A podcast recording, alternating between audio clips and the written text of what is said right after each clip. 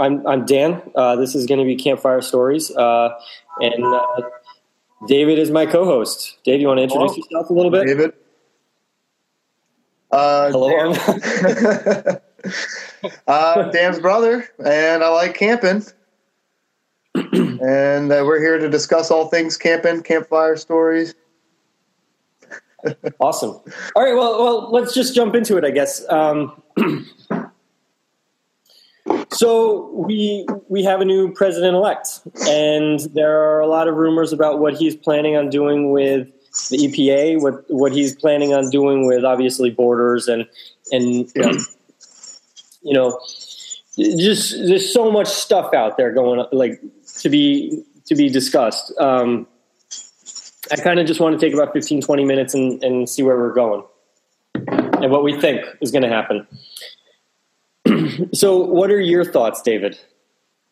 Uh, I have terrible feelings about this. I'm hopeful that it won't be as bad as a lot of people are saying. Um, yep.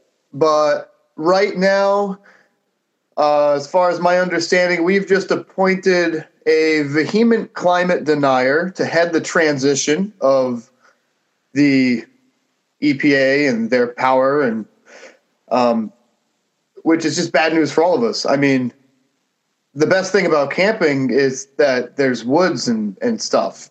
And if we destroy the EPA, that's not going to be a thing anymore. You know? Um, if we did start, you see who he's planning on putting in, in charge of the EPA? I, I don't know, but the, I, I mean, I'm not sure if being the head of the transition team gives you any leg to actually be involved with the the agency after the transition. Like no matter what happens, I mean, if he does a good job in the transition team or he does a horrible job, I, I feel like Trump is probably going to. Um, he, he tends to be erratic. Yeah, you know, and and you can't really see, or you can't really see the future with him a lot of times. You know, he he could say one thing today, and then the next day he says something completely different. You know, he he just wants to know how it's going to stick. Yeah. You know, if every if everyone loves uh, uh, what's his name, um, uh, I was reading about him last night. Any, anyway, so if everyone loves him for, somehow, if that actually happens, then I feel like Trump would definitely move the transition guy into the or the the, the permanent role, right, in the EPA. Um, but ultimately, I don't. Th- I don't think what the Paris climate talks. I mean, there's just so much. There's yeah. just so many different things, but I, I don't think he'll be able to tackle all of it and destroy all of it that quickly. No, I hope not. Um, but con- in conjunction with having a majority in the House and the Senate and probably the Supreme Court now, uh, where the majority leaders don't believe that climate change is a thing that exists. And they certainly don't believe human activity caused it, even if there is warming, even if they think that there's warming. And so they want to slash all of the regulations that we've put in place to do things like protect our land, our air, and our water for our future generations. Mm-hmm. Um, you know, drilling for oil up in Alaska, in the big, you know, the big boreal forest reserves that we have up there. You know, the millions and millions of acres of pristine wildlife and, and land that we can go to and go and truly appreciate, and that's the best chance you have of really escaping from our society is a giant forest like that up there. And then you could argue, like, why do you want to escape the society? Like, I, like, then, then I think it's very healthy. Well, I feel like you start getting into the psycholo- psychology of, of, well, why are you escaping from everybody? Like, is there something wrong with you? Are you going to go live in a cabin and are you planning something terrible and blah blah blah blah blah. But I, I think I think you need a break from the running around all the time and and, and yeah, absolutely. Human beings, I think we weren't designed to just sit there and, and go like through cities constantly. You know, live that life of of being surrounded by all of this stuff all the time. And yeah. so you just need some silence, and you need to be able to listen to the birds. You need to be able to go see where we all came from. Yeah. You know, it's if part of of who we are is the outdoors. Mm-hmm. Yeah, And I if- mean, this society that we've created for ourselves is loud, and the way that it's loud is uh, stressful uh, for like you're physiologically it's stressful. Like you hear a lot of sudden noises that are outside the range of what you would hear in nature, and they're uh, disruptive and they induce a stress response in you. And you, if you live in a big city, you're going to have that constantly, and it, it becomes background so you don't feel stressed, but your body is stressed, and it's not good for your health. I feel like you need to put some sources on that one. I, I, yeah, I, I, I totally, will. Uh, I'm totally with you on that. links in the description or whatever. You know, I'll, I'll we'll figure that out. because that, that's how this, these things work. yeah. Um, Um, but my thing, my my thing is, is like you know, there's always been there's been rumors every time that the Republicans take over everything that they're going to sell off the national parks. They're going to they're going to start you know whatever, and it's and it's going to be to the highest bidder, be that you know multimillionaires or uh, co- corporations that want to move oil. Let's start pumping oil out of all of the national parks. And I, as as much as I'm, I'm sure there are definitely uh, individuals in the Republican Party that would love to do something like that. yeah. Um, I don't think that the rest of the U.S. would allow it to happen, and I don't think that Donald Trump, even as the president, will have the power to do that. I think he'll end up taking back a lot of the stuff that he said he's going to do. Now there, Yes, I, I'm hopeful. Yeah. well, there are rumors that the, the, the Mexican president is already contacting him because he wants to get rid of NAFTA, and and so the the Mexican president wants to like already start negotiations on building the wall Yeah. so he can avoid trade uh, problems uh, due to you know dismantling NAFTA. Um, but I mean, I don't want to get into the overall politics of, of what Donald Trump stands for or doesn't stand for because you never know what. I mean, Thursday he could be saying something completely different, Right. and mo- most importantly, I, I, I mean, I, obviously, I, I, I gone off on tangents and whatnot, but. Mhm. I want to know what what do we do to make sure that we continue to have national forests, state forests, state parks, national parks? How do we continue what Michelle Obama was doing was trying to get people to get outside and be healthy, to eat right, to Yeah. to make sure that they take care of themselves um, in a simple kind of organic way. Um, how do we continue to make sure that that happens in an age where we don't believe any any longer in, in global warming, where Yeah. we believe that um, the individual should have a, a say as to what they're uh, eating or or just you know putting into your body. You know, like everyone's going to sit there and fight about, oh well, this isn't really bad for you, and so the companies have every right to push it to you. You know, Yeah. and and how do we how do we kind of get back to our simpler uh, roots of just getting outside and being being physically active and going and, and seeing and appreciating nature like how do we get back to that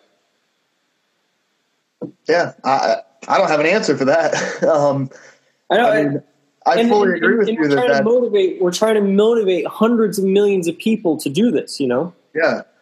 Um, you know, the other day, you know, I live in northeastern Connecticut, and there's a lot of parks around here for the size of the population. You know, there's like three state parks within 20 minutes of driving, plus we have, uh, you know, the West Thompson Dam uh, the, by the, the Army Corps of Engineer, which is a big park and stuff right near me. And uh, even with all of that, I work with people who are like, yeah, parks are nice, but like, do we really need them? Because they don't go outside. no and then they start worrying about the taxes that that it And takes they're like, yeah, we're spending so much money on taxes, maintaining and upkeeping these parks. Like, who even uses them? Like, why are we doing that? And that is a very big challenge ahead that we have to find people like that and make them understand that these things are very important and they would be beneficial to them too if they would just use the resources that we already have available. It's hard to get people passionate about something that they don't Yeah. realize. Yeah. You know, if if your if your biggest thing is is uh, you know, I mean, there, there's nothing wrong with with everyone having individual interests. You know Mhm. that it's what makes us a great just society in general. You know, everyone everyone has their thing, which Yeah. is which is great, but we can't we can't stomp on someone else's thing. You know, be, getting outdoors and and obviously the national parks are are a critical part of the U.S. I mean, we have mm-hmm. so much land, we have so many natural wonders here. I mean, you look at other countries that are so much smaller. The UK, you know, Yeah. is so much smaller that you, you're not going to have stuff like the Grand Canyon. I mean, just geographically, uh, it just doesn't it just doesn't happen. You know. Um, Yeah. I mean, we're one of the very few countries that spans an entire continent, you know. So, it's just it's just that it's so vast, you know, and and we have statistically, you know, we have more more chances of having natural wonders, and Yeah. so we have to. I mean, I mean, it's just. It's like if you have ten dollars and it's your only ten dollars, and you're not sure whether or not you're going to get ten more dollars. You know, it's like, do you you you want to be a good steward of that ten dollars that you have? You don't want to just go blow it on something. You know what I mean? yeah. And we have na- we have these national parks. We have these amazing sites to see, um, and I feel like everyone in the U.S. should have the right to go and see them. I mean, we do all pay taxes so that we can maintain these these areas, hmm and it would just not be fair to future generations if we just destroy them now, Yeah.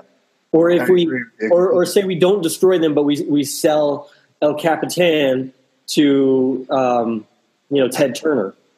Yeah. so he can he can go and put his house over over in Yosemite and not even charge customers to come and see see El Cap, but he just you know says no, I'm putting up a wall, and you're not you're not welcome. Yeah. I mean that's, that would, that's even one house there, like, it doesn't seem like it'd be a big deal, but that would destroy a lot of the beauty of it to me. You know? For instance, for instance, the guy that is probably going to be in charge of the EPA. hmm Okay, he he was working for a congressman in Arizona. Okay, to make Okay. it to make it so if you have an endangered species that happens to be on your property, he's protecting your property instead of the endangered species. Yeah. Uh, I have kind of mixed feelings about that um, because I have heard in the past that the Endangered Species Act, when you do find one, people are more likely to just kill it without saying anything because of all of these regulations and stuff, and it can halt progress in, in their projects and everything. Um, just because it's easier. It's easier to uh, have them come after you for killing it than it is to have them stop everything to protect it. Uh, it's cheaper too. Well, what this would what what this was so- designed to do was allow for you to just kill the thing. Yeah, That way, there would be no Yeah, like that would be terrible. no, no punishment or anything like that, or no slap on the wrist, no fine or anything like that. It was like you knowingly killed an endangered species um, Yeah. because your property, blah blah blah. But I That's, that's a terrible idea. can you can you can you imagine if if uh, you know you're living in a property and the last dodo bird comes across your property? Well, the last one isn't really that important, right? Okay, okay. So there's no hope for the species. They need at least like two dozen to really survive. Okay, okay, so mom and pop dodo bird with their three little offspring come walking by, and you're just like, "We're only we're only two weeks away from Thanksgiving." yeah, that that's interesting. But you would have you would have the right under under his his bill. You'd have Hmm. the right. I when when I'm sitting around a campfire in the middle of the woods, mm-hmm. listening to crickets and frogs and cicadas, and just the rustle Freaking and the out about polar bears. just the, like listening to the leaves blowing in the wind. I mean, these are the things that go through my mind. Like, yeah, I, I don't want to say, okay, well, one campfire story is campfire stories is only supposed to be scary stories because that's the the traditional uh, uh, theme or, or idea that you would have about sitting around a campfire out in the middle of the woods. Um, but that that to me is is is is false. I mean, most people they, like that get out into the woods, they they just chat about whatever is on their minds. Mm-hmm. And when I get out in the world I, or out in the woods, I, I, I kind of think about why I love the woods, why I love getting out into nature versus why um, maybe other people do or whatever. But just kind of what I what I enjoy about it. You know, I you know you, you get into a new area out there and you're sitting there and the, the sun goes down and you can just kind of see that everything's just kind of going to sleep. You know, the the uh, the animals just some of them start coming out for the for for the sunset, and mm-hmm. as the moon comes up and whatnot, and just this whole different feeling kind of just sets over the whole area, you know. And I just don't want Caleb. You know, I don't want my son to miss out on that. I don't want um, his kids to miss out on that. You know, like who knows what society's going to be like two generations from now? Mm-hmm. Are, are, we going to have enough water for everybody? Are we are, are we going to have enough land for everyone to actually have a place to live? Um, are we going to have enough land for everyone to live, and enough land for everyone to to grow food to support the rest of society? You know, um, it's just all these kinds of things, and I like I love the simpler life. I I love to be able to just hang out in the woods and just kind of chill and just do do my own thing and get away from the television and even the computer. You know. Um, like that's a big part of, of, of what I think is important in life. But I mean, not everyone is like that. You know? I, I didn't hear that last set little bit. Oh, uh, just not not everyone is like me, obviously. You know? Oh, okay, yeah, yeah. Not, not everyone wants to get outside, and so as far as taxes go, I mean, for people who don't want or don't care about getting outside, may, maybe they're more concerned with the amount of money in their pocket. And, and money in your pocket is a very important thing. You know, you got to be able to eat. You got to have a roof over your, or you got to have some form of roof over yeah. your head.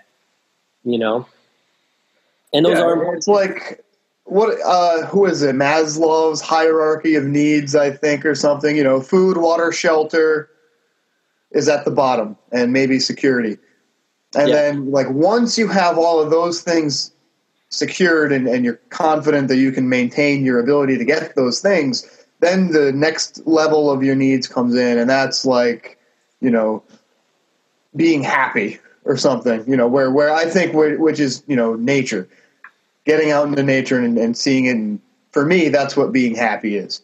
It's yeah, just being able to go and visit the beauty of the world that we have around us. So mm-hmm. if if our society produces a lot of people that can't meet their first level of needs, then that's going to kind of hold back our ability to appreciate the second layer of needs for where I think a lot of people are at in our country, but not clearly not enough.